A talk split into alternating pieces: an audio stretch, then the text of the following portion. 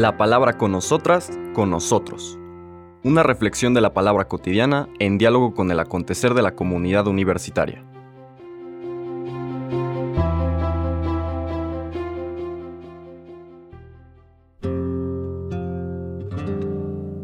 Hola, buenos días.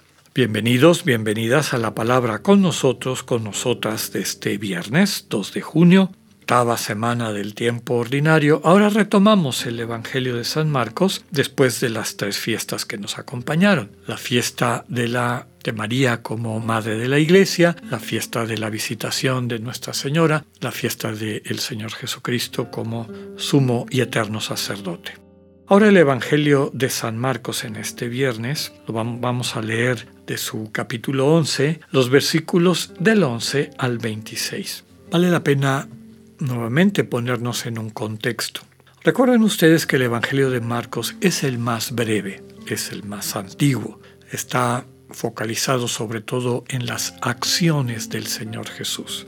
El Señor Jesús no tiene discursos muy largos en el Evangelio de Marcos, que sí encontramos en el de Mateo, en el de Lucas, no digamos en el de Juan.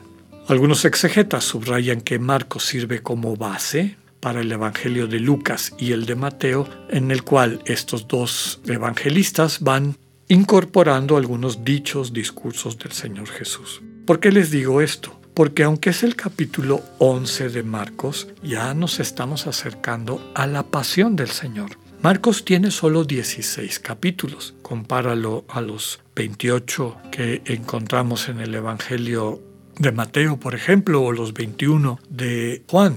En Lucas los capítulos son larguísimos, no solamente el número, sino el contenido de cada capítulo, decíamos, ¿verdad? Bien, entonces el contexto es el Señor Jesús ya en Jerusalén en los días previos a su pasión, muerte y resurrección. Vamos a leer los versículos 11 al 26 de este capítulo 11 de Marcos.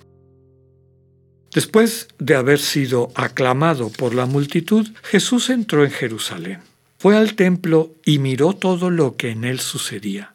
Pero como ya era tarde, se marchó a Betania con los doce. Al día siguiente, cuando salieron de Betania, sintió hambre. Viendo a lo lejos una higuera con hojas, Jesús se acercó a ver si encontraba higos. Pero al llegar no solo encontró hojas, pues no era tiempo de higos. Entonces le dijo a la higuera, que nunca jamás coma nadie frutos de ti y sus discípulos lo estaban oyendo. Cuando llegaron a Jerusalén, entró en el templo y se puso a arrojar a los que vendían y compraban. Volcó las mesas de los que cambiaban dinero y los puestos de los que vendían palomas, y no dejaba que nadie cruzara por el templo cargando cosas. Luego se puso a enseñar a la gente diciéndoles, ¿acaso no está escrito, mi casa será casa de oración para todos los pueblos? pero ustedes la han convertido en una cueva de ladrones. Los sumos sacerdotes y los escribas se enteraron de esto y buscaban la forma de matarlo, pero le tenían miedo, porque todo el mundo estaba asombrado de sus enseñanzas. Cuando atardeció, Jesús y los suyos salieron de la ciudad. A la mañana siguiente, cuando pasaban junto a la higuera, vieron que estaba seca hasta la raíz. Pedro cayó en la cuenta y le dijo a Jesús, Maestro, mira, la higuera que maldijiste se secó. Jesús les dijo entonces, tengan fe en Dios. Les aseguro que si uno le dice a este monte, quítate de ahí y arrójate al mar, sin dudar en su corazón y creyendo que va a suceder lo que dice, lo obtendrá. Por eso les digo, cualquier cosa que pidan en la oración, crean ustedes que ya se la han concedido y la obtendrán y cuando se pongan a orar, perdonen lo que tengan contra otros, para que también el Padre que está en el cielo les perdone a ustedes sus ofensas. Porque si ustedes no perdonan, tampoco el Padre que está en el cielo les perdonará a ustedes sus ofensas. Palabra del Señor. Importante en esto es el contexto, desde luego. Recordemos que nos dice el Evangelio que el Señor acaba de llegar a Jerusalén, esta entrada triunfal que ya conocemos, la que recordamos el domingo de Ramos. Después dice que va al templo y observa todo, pero no hace ni dice nada. Se va, sale del templo y sale de Jerusalén para pernoctar en la casa de sus amigos en Betania. El Señor siempre se quedaba ahí, era donde descansaba, no descansaba en la propia ciudad de Jerusalén. Podríamos imaginarnos que al día siguiente, como era su costumbre de madrugada, habrá llevado a la oración eso que vio. Dice aquí el texto que todo lo había observado. Y seguramente que en ese espacio de oración percibió que el Padre le invitaba a esa acción simbólica pero muy fuerte y que trajo como consecuencia seguramente la decisión de las autoridades religiosas de eliminar a Jesús, que fue la que conocemos como purificación del templo o la expulsión del templo de los comerciantes que estaban ahí. Dice que llegando a Jerusalén ese día, entra al templo y arroja a todos los que vendían y compraban. No dejaba que la gente cruzara por el templo cargando cosas.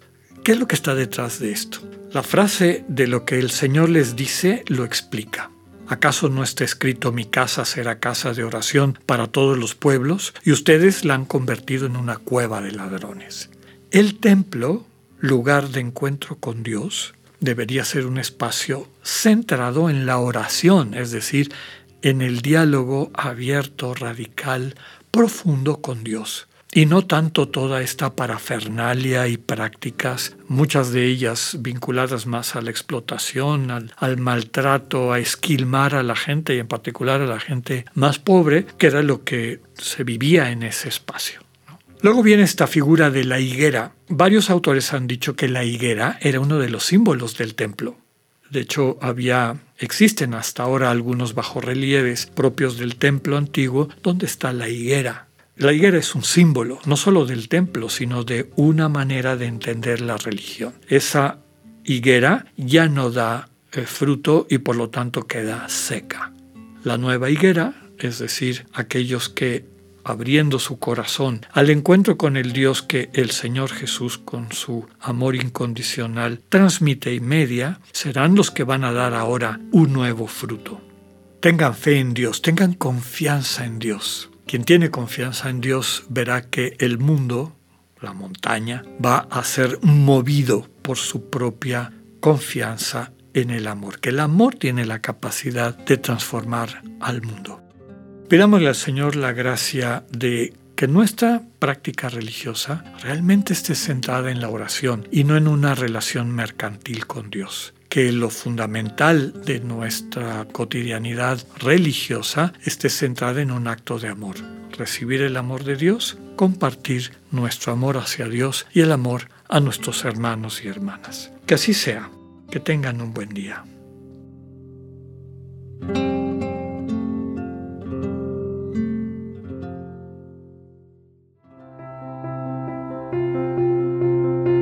Acabamos de escuchar el mensaje del Padre Alexander Satirka. Escúchalo de lunes a viernes a las 8.45 de la mañana por radioiveroleón.com, a través de nuestra app gratuita para iOS y Android o por Spotify. Esta es una producción de Radio León en colaboración con el ITESO, Universidad Jesuita de Guadalajara.